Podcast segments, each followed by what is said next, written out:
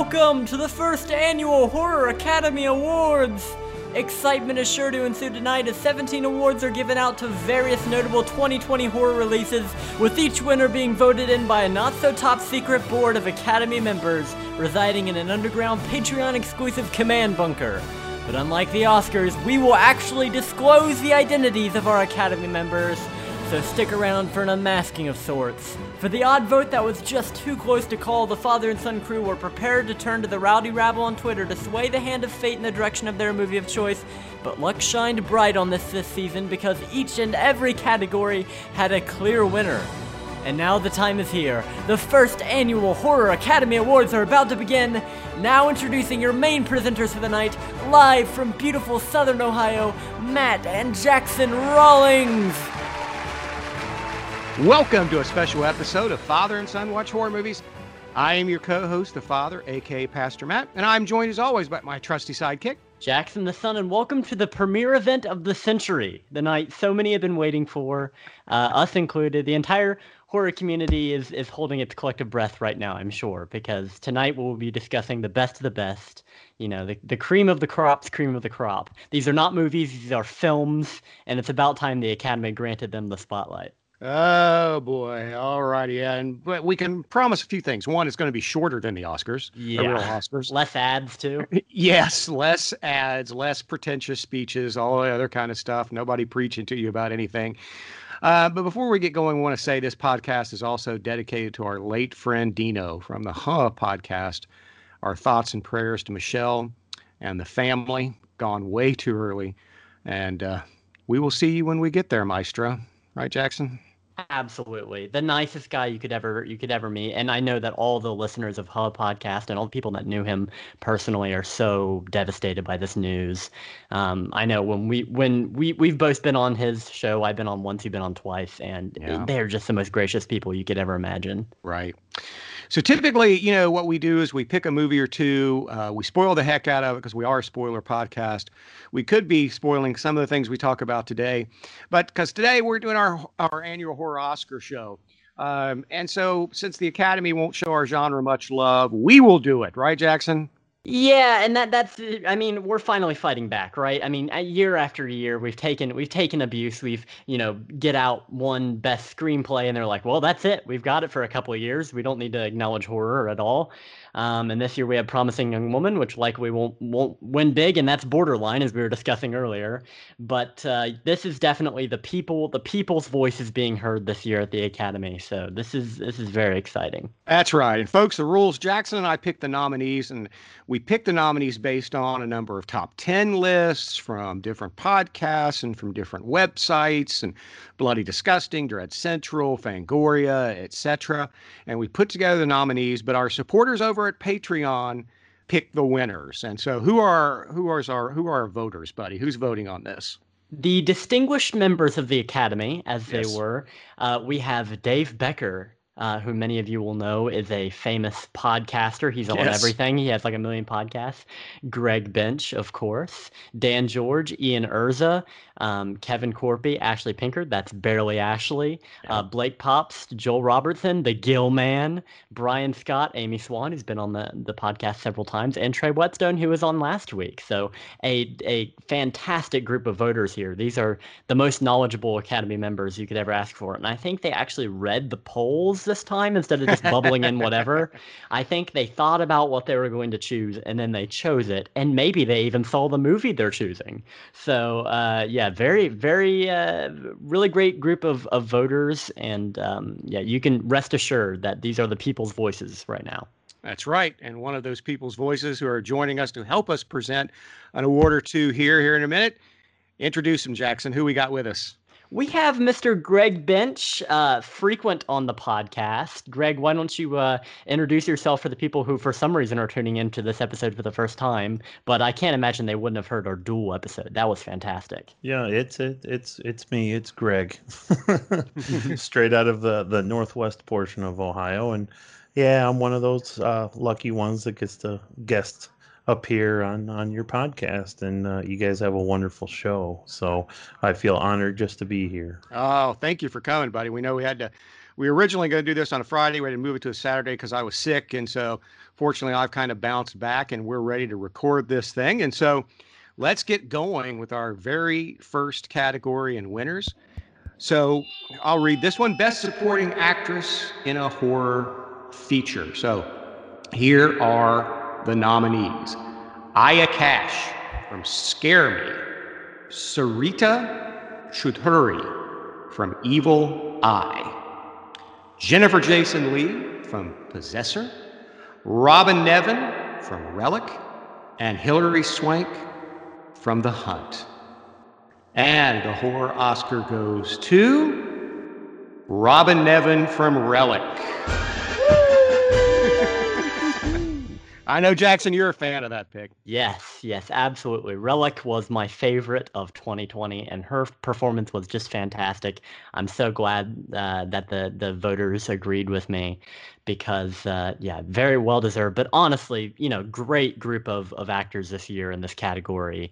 Um, it, there was some steep competition. Yeah, and there were a couple close votes. I mean, Jennifer Jason Leigh got some votes. Hilary Swank got several votes, and we should note that right. was Amy Swan. You know um, that's a big fan of that performance. Amy is Hilary Swank in The Hunt. She had pointed out over on Patreon. She says, "I believe that horror and comedy does not ever get its due. Both genres, in my opinion, are the hardest to get your timing right to be effective. Cannot argue with that. And in The Hunt, Hilary Swank pulls both off beautifully.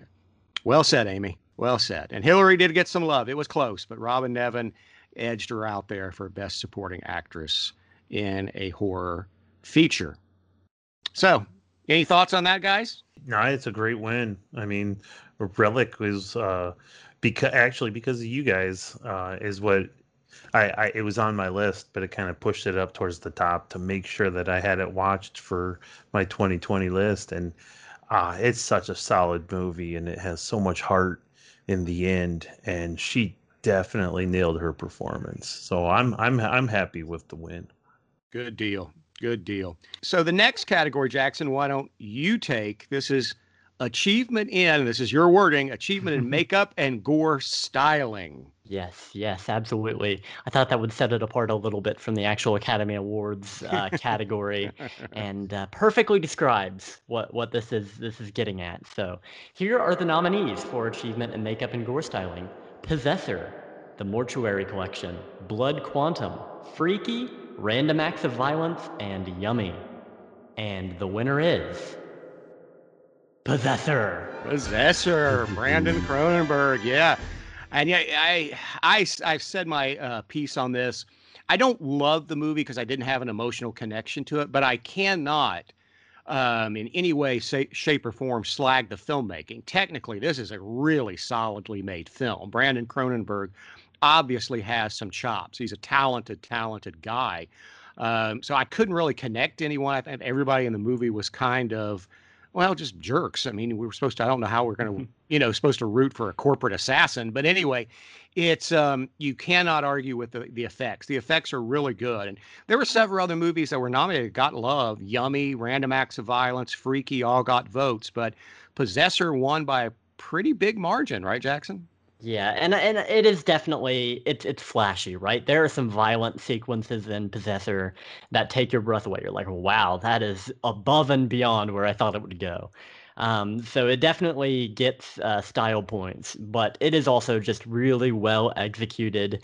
Every uh, effect in the movie feels real, and I'm not sure how much of it is enhanced with CGI, but I know for a fact that some of it was real because you know it's right in front of your eyes. You're you're seeing it happen. So possessor edging out the win there for uh, achievement in makeup and gore styling well deserved one in my opinion. And uh, even if you don't like the script which i know that was the first thing we disagreed on yep. movie ended we, we were immediately like that. But both of us can agree that there's some especially with a fire poker and i'll leave it at that yes. but uh, amazing effects that i'm sure took a while to workshop. Absolutely. And so Greg, what are your thoughts on Possessor? Have you have you seen it? What'd you think? Uh, yeah, uh, it was a for a good win for this movie because the yeah. the the effects are. That's when it gets to the one point where it's really extra. Uh, it's right there, right in your face. It's perfect. Yeah. It creeps you out, and it's it it wasn't so high on my list as, uh, as other people's, but yeah, definitely for this category, it's a well-deserved win. Absolutely, and so now we move to our next category, which is one I know is near and dear to the hearts of, of folks like Jackson and, and, and others, Greg Immortus, who collects vinyl and stuff. Best musical score in a horror feature. So, Greg, you want to tackle that one? Sure. Best score from a 2020 horror film. The nominees are Color Out of Space, Sputnik, The Dark and the Wicked, his House, The Invisible Man, and The Mortuary Collection. Mm-hmm. And drumroll says the winner is Sputnik. Sputnik, yeah. And there was, I mean, almost every uh, nominee received some votes. His House got several. Invisible Man got several. Mortuary Collection got several. Color Out of Space got several. But Sputnik ended up being the winner. So Jackson, what do you think of this this uh, award? Well, I think we both immediately after watching Sputnik, um, even in our Letterboxd reviews, I think said that the score was definitely, you know, say what you will about the the CGI or the horror aspects, but the music was just so it was bombastic. It caught your attention. It really got you swept up in the story. Just a fantastic score overall. Really felt like you were seeing something epic and genre defying. Um, no matter how you feel about that movie, and I loved it. It made it onto my top ten. Um, mm-hmm. And but all of these movies, you know, they were chosen because they had scores which were not only serviceable to the movie, but they you heard them and you're like, I want to rewind that a little bit. You know, like that was an epic moment. I want to hear that again. Yeah. And uh, yeah, fantastic scores all around. But Sputnik, man, that that was a fantastic soundtrack. Honestly, you know, if Greg Immortus wants to give me the vinyl to that, I'm not gonna, you know, I'm not gonna fight him on it. We'll listen to it together, okay? Maybe when we meet up at the Joe Bob event, we'll listen to the Sputnik vinyl, and that'll be that'll be fun. Yeah, more on that later. What, what, Greg? Have you seen Sputnik, and what did you think? Uh, yes. I, I enjoyed Sputnik. It did make my top ten, uh, and I think every one in this category was well deserving of the award for best score. Because um, with with filmmaking, the score always enhances what's what's on the screen, and uh, Sputnik definitely had a great score that enhanced its eerie levels. So Absolutely. So, Greg, I appreciate you joining us, and you, you're you're welcome to stick around, or if you got to jump off, we understand. We really do appreciate you helping us to, you know, uh, liven this up a little bit, so it's not just Jackson and I, but uh, and uh, to help with this, we appreciate it. But whatever you'd like to do, buddy. You know, I, I kind of want to be surprised, as funny as that sounds. that is a good no. choice. Yeah. So, hey, um, I don't um, blame you, buddy. I don't blame you. But thanks so much for taking yes, part of your sir. Saturday afternoon. No problem. To jump on with us, we appreciate uh, you and everything you've done for for the podcast, and uh, you you and your family just have a great weekend. Well, you guys do the same, and I appreciate everything that you guys do. So uh, we'll talk soon. All right. See you, Greg everybody knows, everybody listens to Land of the Creeps knows Greg from Ohio, and he's always, man. If you haven't listened to our episode that we did with Greg, he was of course on, he was on the Duel episode that we recently did, and man, he always brings it. And Jaws, he's been on several times, and Greg is always great, always great, always a great co-host, and knows his stuff.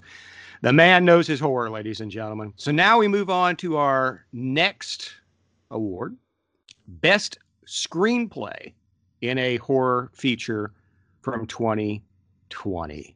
And so I'll take this one, and we have the nominees are His House, The Hunt, Promising Young Woman, Relic, Scare Me, and Vivarium. And the winner is, and this one was close, the winner is Relic. I am very happy with this. My second win for for Relic for the night. Um, I am so proud of this community. uh, but it was close, as you said. It was very close. We had three main contenders here: Relic, His House, and Promising Young Woman. Yeah. And uh, that, you know, in the discussion of screenplays and writing, that seems to be the general consensus among the wide community as well um, as to the best written.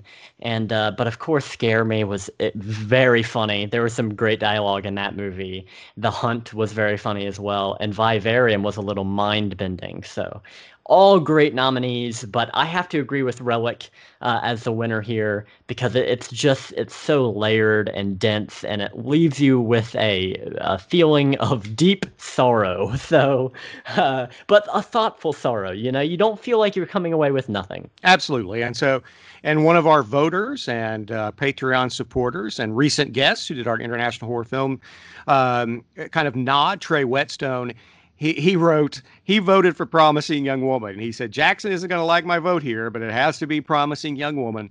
The script and character arcs are fantastic despite being devastating. There's also good sections of humor added to help lighten the mood of this very dark film. And you guys went back and forth, but you both did you both did give lots of love to Bo Burnham in the film. How could you not? Of course. And and a lot of credit has to go to the writing because even though Bo is a comedian, you know, 100% of his lines here weren't improvised. Somebody had to write them for him. Right. And I think they did a fantastic job making them feel natural. I think all the dialogue in the movie does feel natural, if not a little stylized, of course. The whole movie is stylized, but it definitely does feel very human, uh, especially with the the interactions between Cassandra and the char- the main guy played by Bo Burnham. I mean, those were just fantastic, all golden. Uh, I've seen a lot of them clipped on YouTube because that's how, that's how good they are. But uh, yeah, fantastic fantastic writing for Promising Young Woman and all the nominees. Relic uh, beat it. This is a close race. Uh, Relic won it. I think I did vote for Relic uh, because I agree with you, even though you know Relic wasn't you know at the top of my list. It was still in my top ten, but mm-hmm. um, I still thought it was very well written. Very yeah, I was. Well I'm surprised to hear that you went with Relic because you were really hot on his house and yes. the writing on his house. So I know that was a tough call for you, as I'm sure it was for a lot of people. Um, but uh, yeah, fan, and I can't imagine if Trey liked Promising a Woman's writing. I'm, I'm sure he he liked Scare Me as well because there are some of those same kind of oh yeah witty witty banter type things in both those movies. So you know, again, all fantastically written things, and uh, can't say I'm I'm uh, I can't say I'm not happy with the with the result. But honestly, if any of these would have won, I wouldn't have been mad.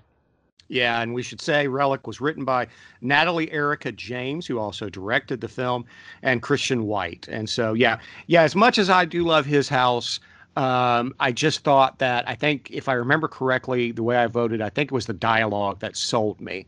Though I think that his house is very strongly written as well.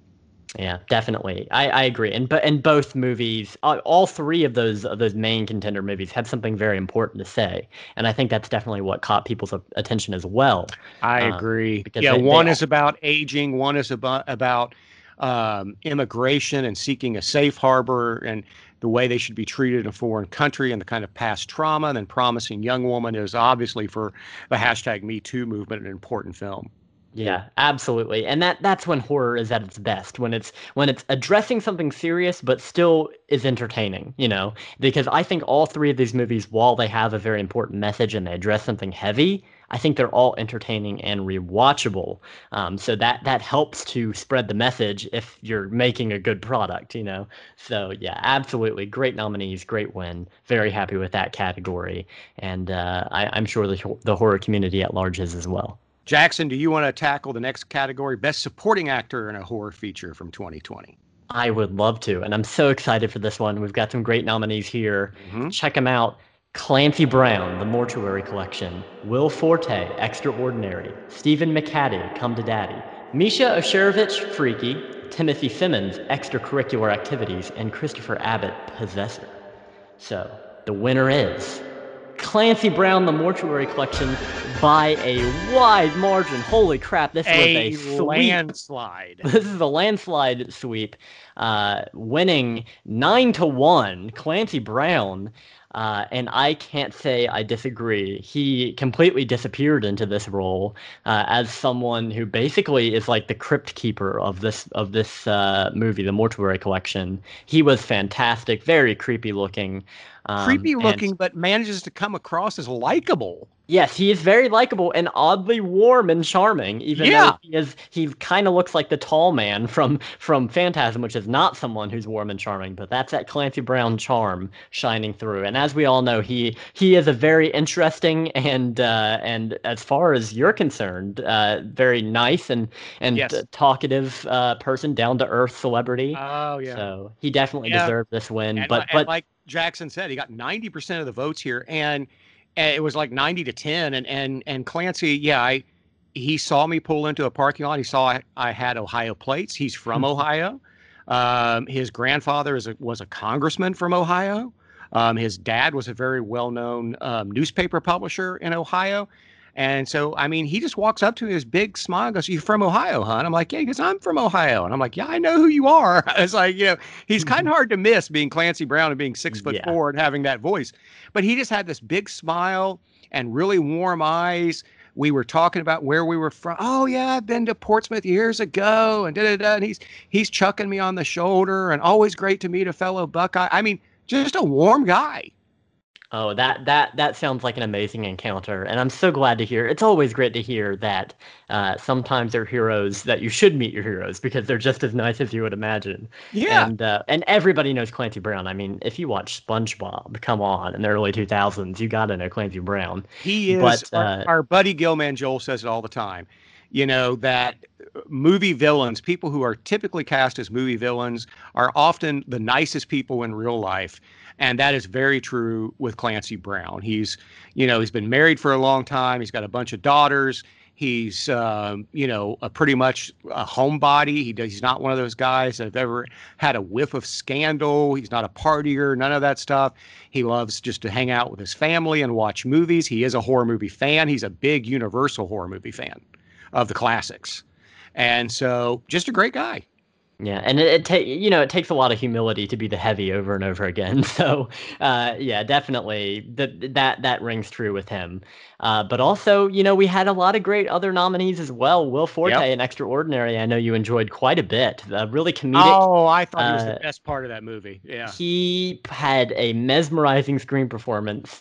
I think we, we would all agree that he was the the driving force, but also the thing that keeps you invested in that movie because he is just so weird and odd, and you're like, okay, I got to see where this goes. And the way his character goes, it does get a little ridiculous. But Will Forte was fantastic and and uh, and extraordinary, and uh, Misha Osherovich and and Freaky. Freaky. Yes, absolutely. Um, and Christopher Abbott and Possessor. Christopher Abbott is actually someone who's in a lot of um, artsy movies um, other than Possessor. He's been doing them for a long time. And uh, I think just now he's getting more attention. He's getting in, in bigger um, budget things nowadays. So um, I, I'm definitely interested and, in and seeing Timothy career goes. Simons in you know in extracurricular activities plays the cop in extracurricular activities. Best known for Veep. I mean, he's best known for comic roles in in like the TV show Veep, but he plays a great jerk cop in extracurricular activities. So he's he's really. It's always great to see those, and I think that always comedians who have a background in improv. Um, usually can transfer over into drama really easily because they're fast on their feet. They know what to do, and I, that I think you can see that with Will Forte and Timothy Simons, who gave great uh, performances. So, and yeah, I can't say you know enough about all of the the the nominees. I mean, Misha uh, Osherovich in Freaky. I mean, oh my gosh, he, he had some of the best lines in the movie. And so, yeah, he's wonderful. So all of them are great, but Clancy Brown, he also, I believe, won the Fangoria Chainsaw Award for it and well deserved. Absolutely, yeah. And and by the way, I just want to say that even though we are competing uh, award shows, we're not really. We're brother and sister with the Chainsaw Awards. Okay, they might be a little little uh, more well known than us, you know, just by a tiny bit, just by uh, like a hundred million people. But uh, but but we're we're we're getting there. Um, but yes, absolutely, Clancy Brown winning big this year and well deserved, as you said. Absolutely. So our next category is Best Actress in a 2020 horror feature. So, boy, we've got a list here. Some really, really strong performances. We have Bella Heathcote for Relic. We have Marin Ireland for The Dark and the Wicked. We have Wunmi Mosaku for His House. We have Elisabeth Moss for The Invisible Man. We have Kathryn Newton for Freaky. And we have Andrea Riseborough for Possessor. And the winner is Elisabeth Moss for The Invisible Man.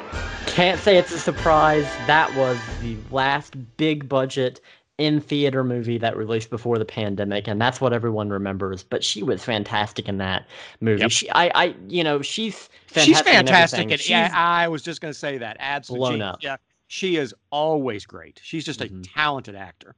Yeah, def- for the past 10 years, she's been delivering nothing but but fantastic performances and everything in TV and in movies.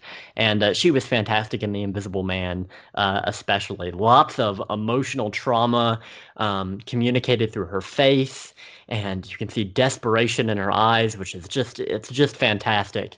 Um, and and all for the Invisible Man. She's reacting to something that she that she can't even see, or on set was either nothing or a man in a green suit, and she somehow manages to keep a straight face, make us believe that someone is about to die. You know, so Yep. fantastic performance from Elisabeth Moss, absolutely. But uh, again, with every other, just like with every other category, an amazing, amazing uh, group of nominees here. Um, you talked about Wunmi Mosaku from His House and the two two leads from his house just fantastic. Oh, um, great. Yeah. Marin I- Ireland from The Dark and the Wicked. We both agreed that she was the standout performance of the movie. Yep. She was fantastic.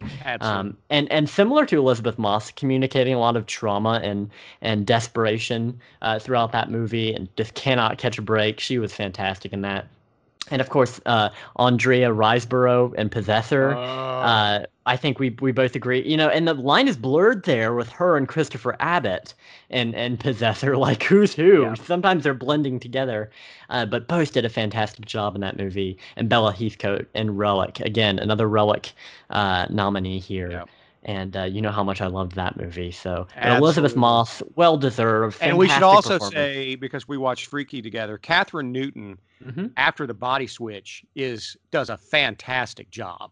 I agree. Yeah, very intimidating, right? I mean, Yeah. you you you feel like she is that silent stalker killer from the first scene, Yep. um, just just put into a teen girl's body. So fantastic performance from her. I know she was in a um, Paranormal Activity movie. I think Paranormal Activity Four. So she's been doing horror.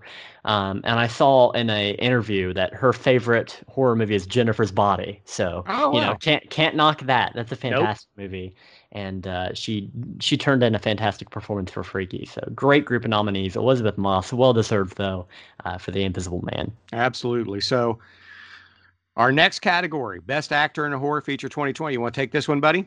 I would love to. Okay, best actor in a horror feature: Jeffrey Bowyer Chapman from Spiral, Jim Cummings, Wolf of Snow Hollow, Sope Dirisu, His House, Michael Think you nailed it. Greyeyes, Blood Quantum, Stephen Lang, VFW, and Vince Vaughn, Freaky, another freaky one.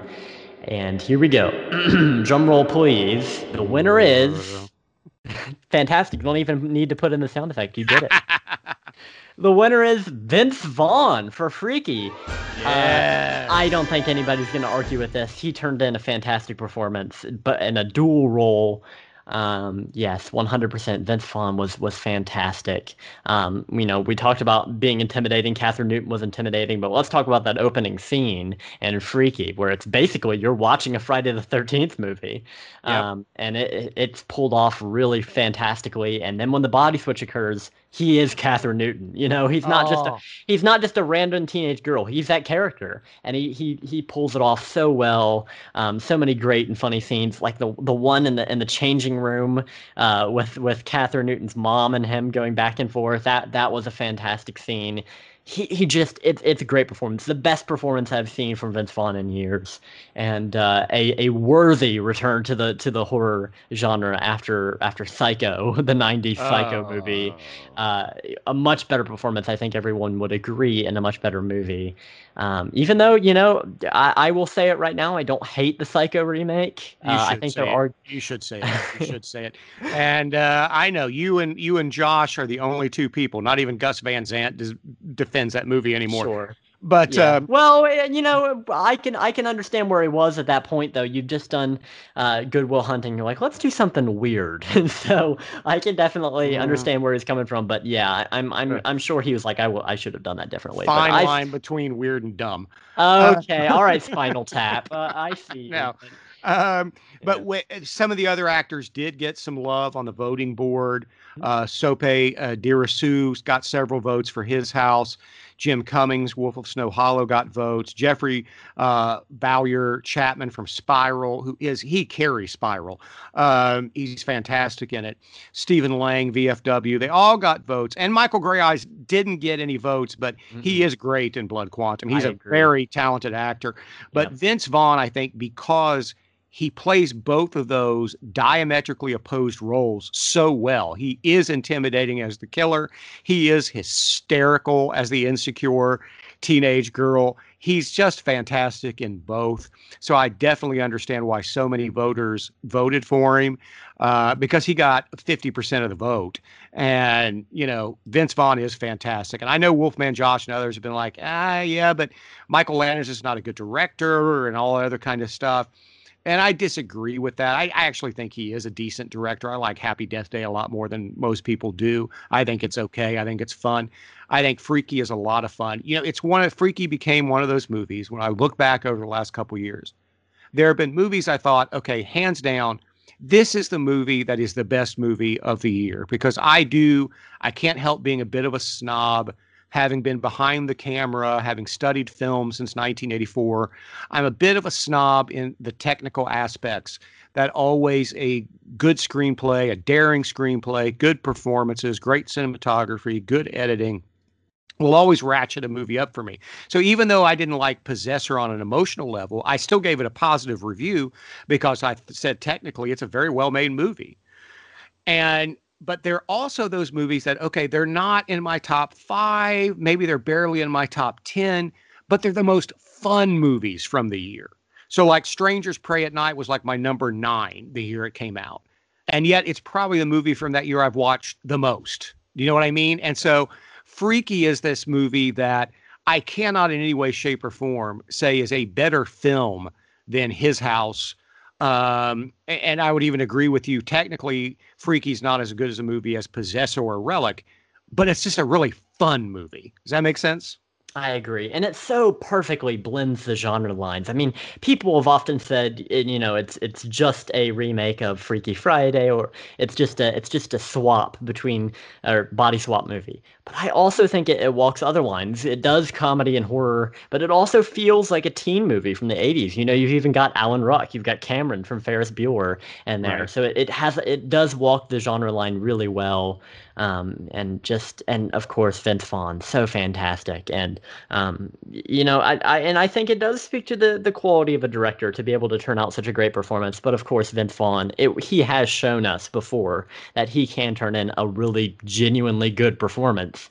Um, so, and this was this was no exception. This was this was great. So, a bunch And of great nominees here, and especially I want to say really quick, the guy from his house, um, amazing, so amazing amazing. performance. Yeah, I, you know, we both love the part where he goes and he's hanging out with the soccer lads and he's uh, he's chanting the football chant and everything. That was so good and an emotional powerhouse in that one too. I mean, you relate to him so heavily. Um, so bunch of, of great uh, great performances here and uh, yeah, great win, great roundup of nominees. What were you gonna say, Dad? Well, I was just going to say about Freaky. You and I watched it together, and one of the things you said was one of the knocks you had against Happy Death Day was, you know, the death scenes weren't that gory, and you looked at me after the movie was over and said, "Well, Michael Landon, he cranked up the gore in this one." What what a wonder an R rating can do for a horror production, Yeah. right? Takes Yeah. takes it takes it from an from you know you're like okay this is pretty good. You watch the first ten minutes of Freaky or whatever, and then you get something with a bandsaw, and you're like oh well this is great now you know. Yeah. So uh, yeah, definitely definitely helped, and uh, definitely made Vince Vaughn as a killer feel more imposing because you're like he can do anything, you know. Yeah. He could he could do any amount of kills right now. So yeah, fantastic. Absolutely. So now we come to best cinematography in a horror feature from 2020. So, and uh, this is something that's near and dear to Jackson I's heart. So, we love a movie that's well shot. So, the nominees are Color Out of Space, The Dark, and The Wicked, La Llorona, Possessor, She Dies Tomorrow, and Vivarium. And the winner is, and Jackson will love this, Possessor. Yeah, I and this this is a whole this is a great list overall. We've had a lot of really well shot movies this year, stark and interesting and well well lit and colored. Um, I think of Color Out of Space with its wacky purple neon hues. Vivarium has very clean cut, like suburban nightmare look to it and uh, of course possessor is just an it's just a nightmare. You're like oh my gosh i don't know exactly what i'm looking at right now but i know it's disturbing me. Um, and then in the non-surreal scenes it just feels very oppressive and and too clean you know? So absolutely a, a bunch of well shot movies here. And uh, you know color out of space got some love. The dark and the wicked got some love. And i would agree that the dark and the wicked was shot fantastically. It's oh, a very wait you and I watched that together, and both of us thought there was one scene where mm-hmm. we looked at each other at the same time and went, "Great shot." Yeah, yeah, absolutely. And the and the color palette as well with the the way it's shot. It's just it's very realistic. You know, it really helps to ground the story. And um, yeah, fantastic. And and that there is there is one shot which which you're like, man, this is this is very well choreographed. So uh, yeah, absolutely best cinematography. I I would agree with Possessor but uh, this is the best group of nominees you could possibly get. Um, a lot of very well made technical movies this year. Our buddy Wes at Real Talk said, ah, this actually wasn't a strong year for horror. Um, I disagree, and I disagree technically. I thought there were a lot of well made movies this year that came out during the pandemic, which I was really happy for. So, yeah, I I love you, Wes, but I disagree. So, all right, Jackson, will you take our next one, best editing in a horror feature, which I know you take seriously. So, yes. go for it. Yeah, editing is is a make or break thing for me. If a, if a movie is poorly edited, too little is taken out too much, or the editing is distracting, it really takes me out of the experience. And even if the performances are fantastic and the script is great, you know, the editing will make or break a movie. So these films really exemplify that, I think. The nominees are Becky, The Hunt, The Invisible Man, Possessor, Promising Young Woman, and The Mortuary Collection. And the winner is The Invisible Man. Uh, yeah, I think we all saw this coming. Yeah. A very tight movie uh, consistently builds dread through its editing. It knows when to cut and when not to cut. You know, sometimes a shot lingers a little too long, and you're like, "Uh oh," you know.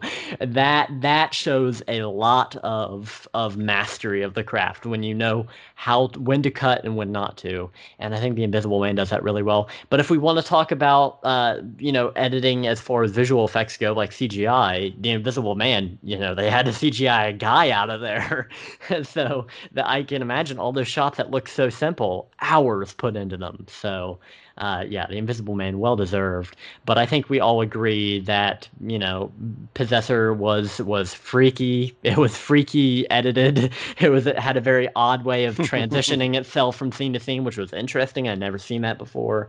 Uh, the Mortuary Collection, because you know those anthologies are always hard to edit. You know, where do you put what? How do you transition from from the wraparound story to the thing? And uh, few do it seamlessly. I think Creepshow was one of them where it works in world, uh, and I think the Mortuary Collection is as well.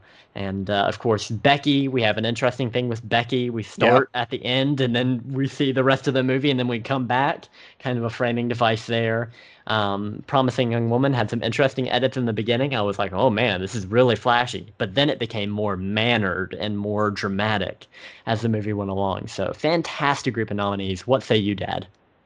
Absolutely. And we should say Andy Canny uh, was the editor behind Invisible Man, and he also did the Loved Ones and Upgrade for Leigh Whannell as well. Mm-hmm. Upgrade is a great action movie. Very well edited as well, and that's one where you know knows when to not cut, when to let a, a shot go on, um, to show you everything. So yeah, two two movies, uh, both by by Leigh Whannell, very well edited. So uh, Invisible Man definitely deserves this one. Yeah, and we should say because I failed to mention it, I meant to do this. The cinematographer behind Possessor, Karim Hussain, who before this was best known for Hobo with a Shotgun. Bit of a leap in uh, in in uh, tone here, but uh, yeah, fantastic work delivered on that one. Absolutely. So our next category, you ready for that? To read that one off, best production, set design, and horror feature for 2020. Okay, well, we all know that that production and set design, if it looks like it's shot in a garage, you're not going to believe what's happening. So, set design and production is very important to immerse you in the world, and I think these nominees prove that. Uh, Bad Hair, Bulbul, The Invisible Man, The Mortuary Collection, Promising Young Woman, and Relic. And the winner is the mortuary collection.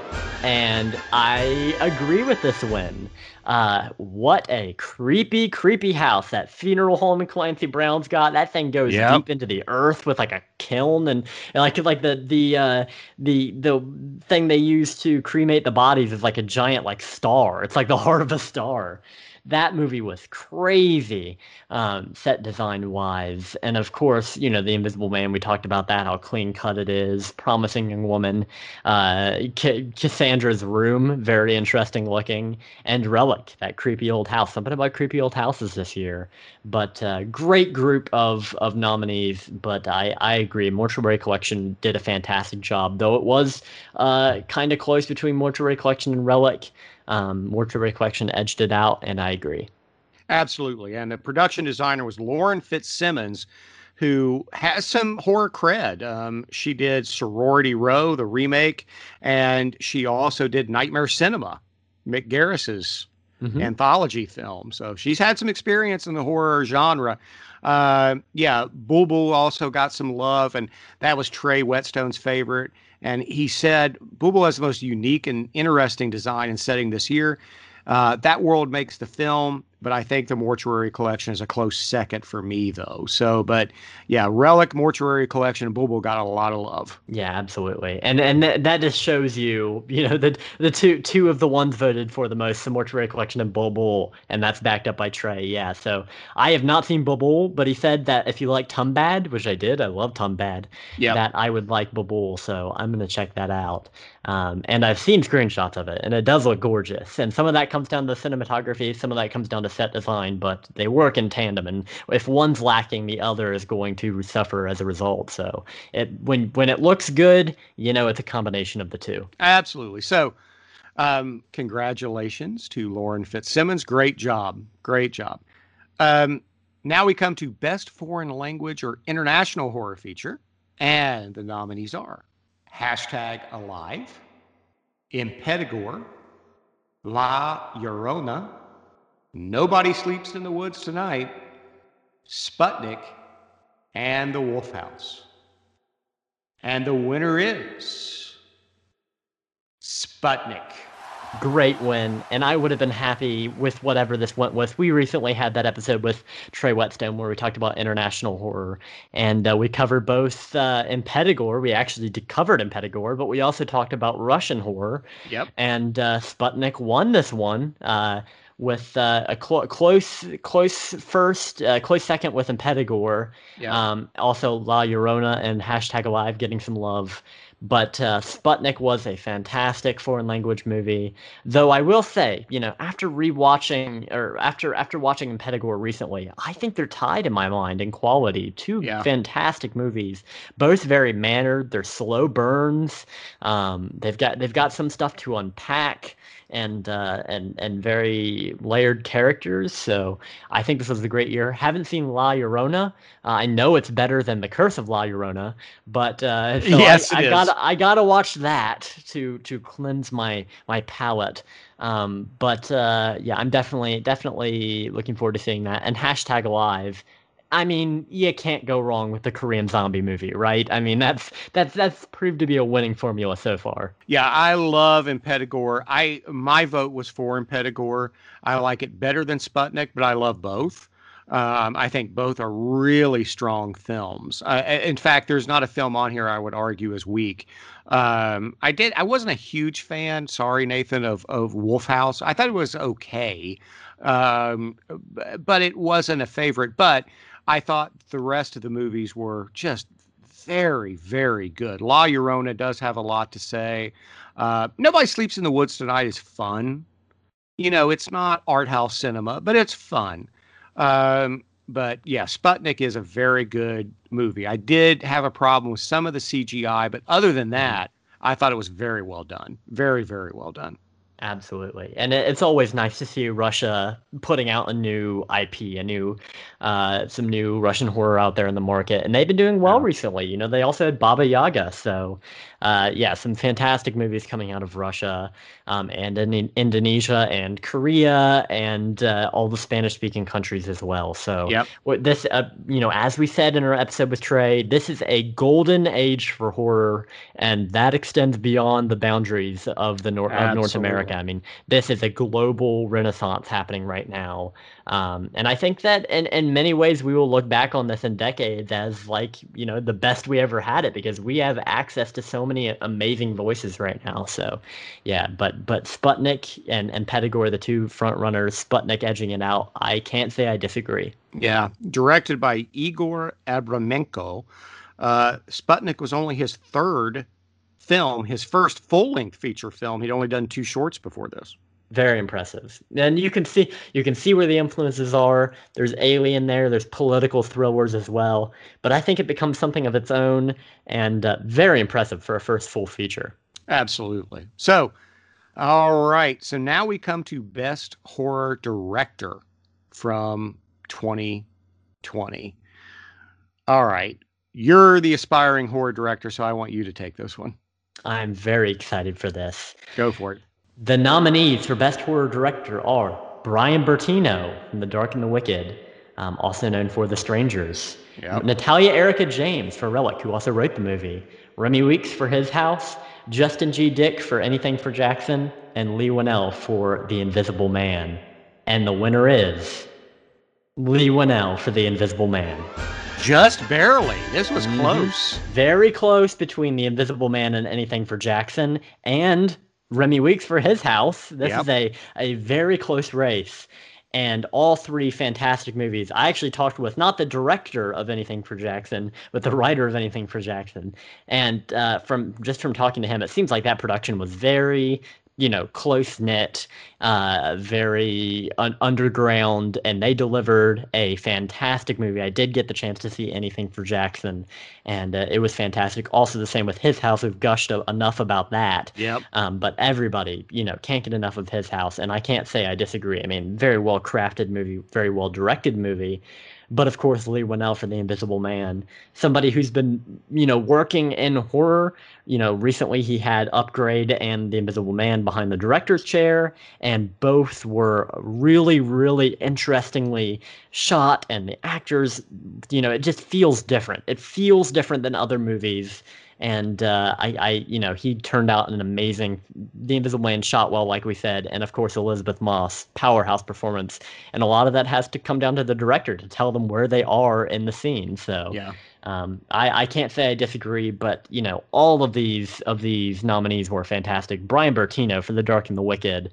I mean, two what uh, two features, two ma- major horror features, and both have been like pretty much classics. Yep, that's very impressive, and he definitely has a style, doesn't he? Absolutely. Absolutely. Yeah. He, he did a great job with the dark and the wicked. And so, yeah, I can't, I can't say enough. I mean, you said it, this was very, this was a close race.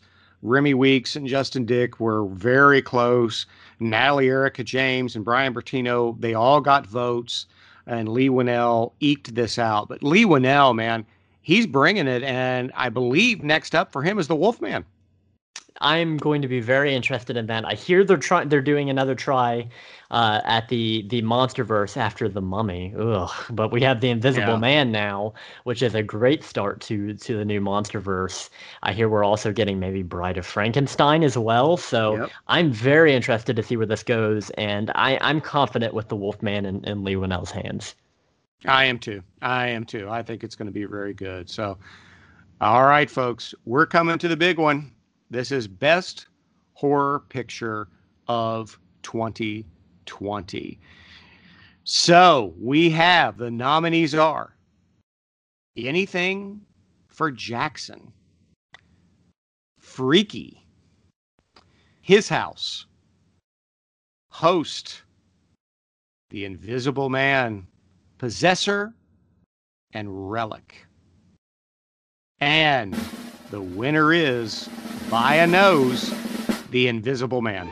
The Invisible Man sweeping the night tonight. Yeah. Uh, yes, fantastic. And this is, you know, this this was our blockbuster for the year, basically. Even though it wasn't Yeah. really, it was very, you know, it's it's a low budget feature that made a lot of money.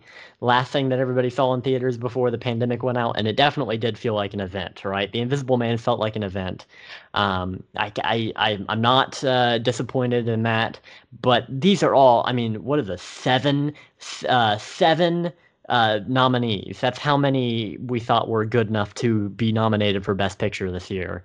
Yep. And uh, all of them had something unique to bring. Host was a very DIY. You know, the pandemic is not going to stop them from telling a story, right? So they they just they made a movie and they put it out there. Um, very impressive. And they showed they also brought the the spotlight back to short form features for for lack of a better word. Not every movie has to be two and a half hours long, right? You can have a 60 minute long full feature film and still get a full experience out of it. And I think they they really proved that. Um, Anything for Jackson was a very uh, unique one that a lot of people are saying is their favorite of the year. Their number one. A close second to The Invisible Man. Very close. Yes, yes. If you if you like that movie, you love it. You know what I mean? It's one of those Yep. movies that that ever that people are really bonded to. Freaky, we've already discussed. Fantastic movie. Um, His House, very very interesting. It had a lot of new ideas to it, and I think it was genuinely scary in a few parts. But I would say Yeah. even more than that, emotionally devastating, which is a, real mark of of a quality. great twist at the end, too. Absolutely. When a movie makes you feel like you've been punched in the gut, you know you're invested. So his house, fantastic. Possessor, fantastic. Relic, fantastic. But the Invisible Man, uh, yeah, this is this is the people's choice for Best Picture. They have been heard. The Invisible Man is a fantastic movie, of course. But all these nominees, if if you made this movie, if you made any of the movies on this list, uh, you you know, feel free to come and accept your your Oscar. We will make one just for Yes, you. We haven't we haven't we made will. them, but we will make Lee, them just for you. Leigh Whannell, if you want to come from LA and pick it up, we will give it to you. I um and Brian Scott over on our Patreon page said, while I had Invisible Man on my number one, I voted for anything for Jackson because it was so original and amazing considering the budget. They filmed a ton in the writer and director's homes. I love the passion. Can't argue with that. Me neither. Yeah, fantastic. And I just want to say, Leigh Whannell, if you're flying out from LA, we will give you the genuine Yuki treatment. We will genuine silver, not spray paint. Okay, we will we will give you a real award. And yeah, Brian Scott, I horror movie fanboy, by the way. If you don't know on Twitter, go follow him. Yeah, uh, great. because he's fantastic and very active. Um, yeah, I can't I can't disagree. I mean, Invisible Man and Anything for Jackson are very different, but uh, I yeah, it, Anything for Jackson definitely feels like they they they had a, a good idea for a movie and they were going to make it no matter what. So they they did what it had what they had to and they turned out a quality product. So very impressive. All these were fantastic. Um, and of course, there are ones that we, that weren't on the best horror picture that people would argue are the best picture of the year. Yep. Um, but uh, yeah, as with the real Academy, not all, not your fa- your favorite movie is not always going to be nominated for all the uh, Right. things you want. I mean, Willem Dafoe was not nominated for Best Supporting Actor for uh, the Oscars, and that was a real tragedy. But uh, let us know what was your horror Best Picture of the year. This is I know this is going to be the most hotly contested category, so I'm looking forward to hearing uh, the the yays and nays from the audience because uh, I, I have a feeling that a lot of people are going to be like, no, you know, you forgot about this one entirely. So that's the most interesting part, I think. Absolutely. So, uh, we want to thank all of our supporters at Patreon who came in and voted. Remember that over at Patreon, all income goes to the son for his film school and his forthcoming student shorts, etc. You can become one for as little as $2.50 a month, and you can vote next year. We'll have more polls coming. We've got some great stuff coming up. You can be a guest. Um, we hope to raise enough cash via Patreon that uh, that will be Jackson's part-time job in film school. That will give him his the money he needs to live on and you know eat and all that other kind of stuff while he goes through um, film school. So before we go, we have some news. We are having a little horror podcasting meetup that you referred to briefly before, right? That's right. Yes, very exciting news. We've been wanting for years to do a, a meetup of some kind. We didn't know if it'd be at a convention or what, but uh, an opportunity presented itself. You know, right on a silver platter. Uh, not to say that it was it was easy getting getting the ability to go there. No, it was uh, a disaster. I spent yeah. hours. The Joe Bob broke the internet again um, when he is when tickets went up for Joe Bob's drive-in jamboree at the Mahoning Drive-In in Eastern Pennsylvania, the website crashed and it took hours. And by the time I was able to get on, unfortunately, Saturday had completely sold out, and Saturday is when they're doing the live show on Shudder, mm-hmm. and we weren't able to make that because it's sold out by the time they fixed the website. But July 16th at the Mahoning Drive-In in Eastern Pennsylvania, Jackson and I have tickets. So does Dave, Dr. Shock Becker, and his lovely wife, and Nathan Bardabal from the Phantom Galaxy podcast will be there, and Greg and Pearl hope to be there from Land of the Creeps. So it's going to be a, a little mini meetup on Friday, July 16th, on the first day of Joe Bob's Drive In Jamboree. Jackson and I will be there with Dave, Dr. Shock Becker, his wife, Greg and Pearl, Nathan Bardabal will all be there. If you're going to be there, let us know. Um, or if you're just in the area, let us know. We'll, we'll, try to put something together. I know that about an hour away from the drive in is Phoenixville, Pennsylvania, where they shot The Blob in 1958. Jackson and I are going to make a sojourn there. And uh, of course, I have to get a picture of Jackson running away from the theater. Of course, how could you uh, not? This is a pilgrimage that every every 50s horror fan has to make. Uh, Exactly. Eh, you're there anyways, you know. Why not? It's it's worth you, you, if you can watch the the Blob in an hour and a half, you can drive there in an hour. Exactly. So we're going to be doing all that. We hope to put together uh, on Friday. The festivities start at noon and it runs till about midnight or 1 a.m. But uh, so we'll be there, but we're hoping to put together on Friday morning a little breakfast um, with Dave, Dr. Shock Becker, and everybody else, where we just get together and have some coffee and waffles and bacon or whatever, and just sit around and get to know each other and hang out for a couple hours over breakfast before we go to meet Joe Bob, where they're having a picnic at noon and they're having a lot of signings and all other kind of stuff. And and so because it's Jackson's 18th birthday in June and he's graduating high school and getting ready to go to college, I the two of us, there's still general admission tickets, I think, a handful. Um, but I bought Jackson the very important mutant tickets. Mm.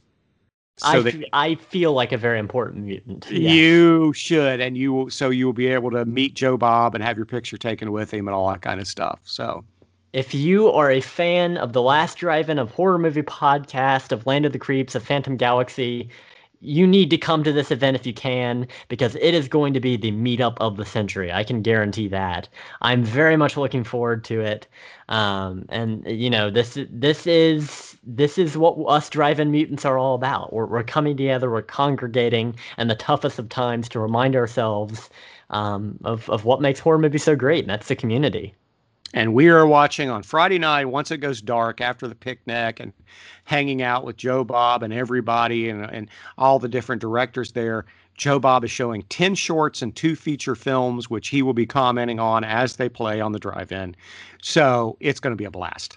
Absolutely, the best film festival you could ask for is a Joe Bob Film Festival. He, if he, if he's curating the movies, you know they're going to be entertaining because yep. that's that's what he that's what he values the most. So, and that, that's going to be so much fun to see him at work live. And I know Darcy's going to be there too. So I'm sure she's going to have some sass for him. She's gonna, she's she's oh, yeah. she's the yin to his yang, and that, that's going to be great to see live. So my again, favorite it, is my favorite is Yuki though. I wonder if Yuki yes, there. I loved Yuki uh, when he was on uh, the last episode um, last night actually when they were watching yep. audition and he was holding up the cards with the names of the actors so he wouldn't get them wrong or the characters.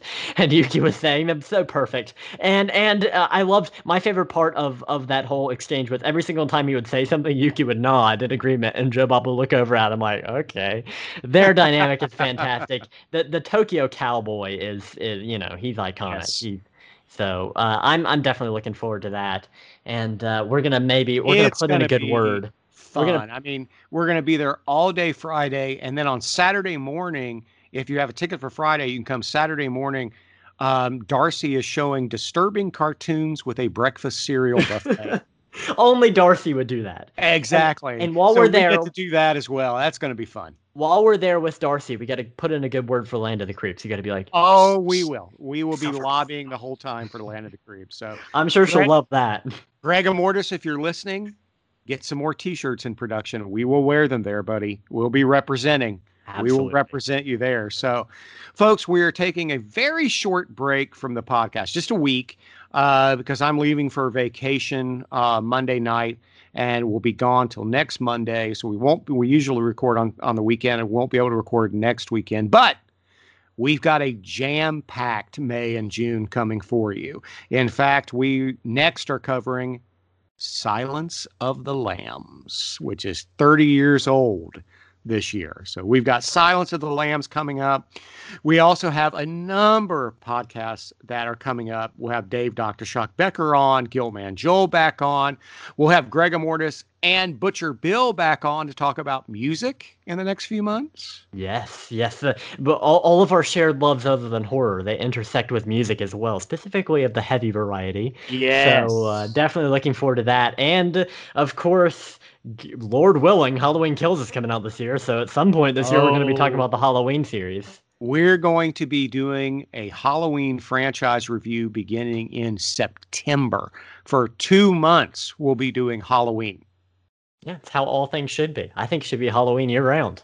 Absolutely. September and October, Father and Son Watch Horror will be covering all the Halloween films Halloween 1, 2, Season of the Witch, 4, 5, even 6, Halloween hmm. Resurrection, H2O. We're, we're, we're covering all of those suckers in September and October. That will be coming up. And so have some other few, and we may just have a special episode in July when I don't know seven well-known podcasters are together with Joe Bob. How could you not? How could you not come out of that with some great content? I, I don't see that happening. I do not see us walking away like, you know what, we forgot to record anything.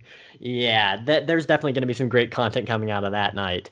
And uh, I wouldn't count out the possibility either that we could be on other people's podcasts coming up soon. Oh, lots yeah. of lots of people wanting to uh, have us on, and we've been wanting to be, be on their podcast as well. Some some repeat ones, some new ones. So yeah, looking forward to that. 2021. Uh, let's not jinx it here, but 2021 is looking bright so far. Absolutely. So you can find more from us at fatherandsonwatchhorror.com. We're also on Twitter at, at fathersonhorror. We have an Instagram page and a closed Facebook page with only about 75 members, but great folks you will all recognize. Just send a member request to the group. Jackson is not a part of it because he refuses to join Facebook. I can't figure it out. I'm just saying, you can figure it out. Give me a break. Join Mm. Facebook. Get on our group page, buddy. There's lots of activity right. on there. I'll make Zuckerberg happy. I'll join the group page. Uh, but uh, in in the meantime, uh, you can find me on on the fire, the dumpster fire that is Twitter. uh, you can find me at Kaine underscore hero twelve. That's K A I N E underscore hero twelve, where I tweet about the last drive-in and about how much uh, class of 1984 makes me want to punch my computer screen.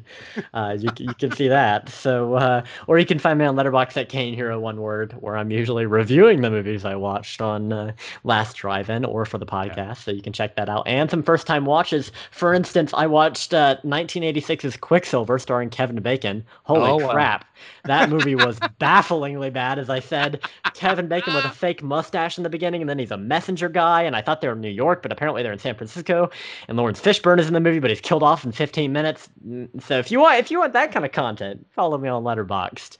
Um, but uh, yeah, just shoot me a message about horror movies or about meeting up at the the uh, aforementioned uh, horror meetup, and uh, yeah, I'll get back to you. Absolutely. And I'm on Twitter and Letterboxd as Pastor Matt R. Thanks for listening. Tune in next time for Silence of the Lambs. We will announce guests on Facebook for upcoming episodes. Uh, that's Facebook, Jackson. Facebook. Facebook, Facebook. yes, Yes. yes. I, and I, I'm sure that it is that the uh, Facebook uh, father and son group is is very wholesome and supportive, much more so than the trending page on Twitter. I'm sure, at least it's got to be right. what I don't even want to know what's trending on Twitter. But anyway, um, Changes day to day, and it's never good. Yeah. So say goodbye to the good people. Goodbye, and remember, as Joe Bob Briggs would would surely say right about now, we are drive-in Newtons. We are not like other people. We are sick. We are disgusting, and one day we will rule Hollywood. That's right. So until next time, remember the family that watches horror together slays together.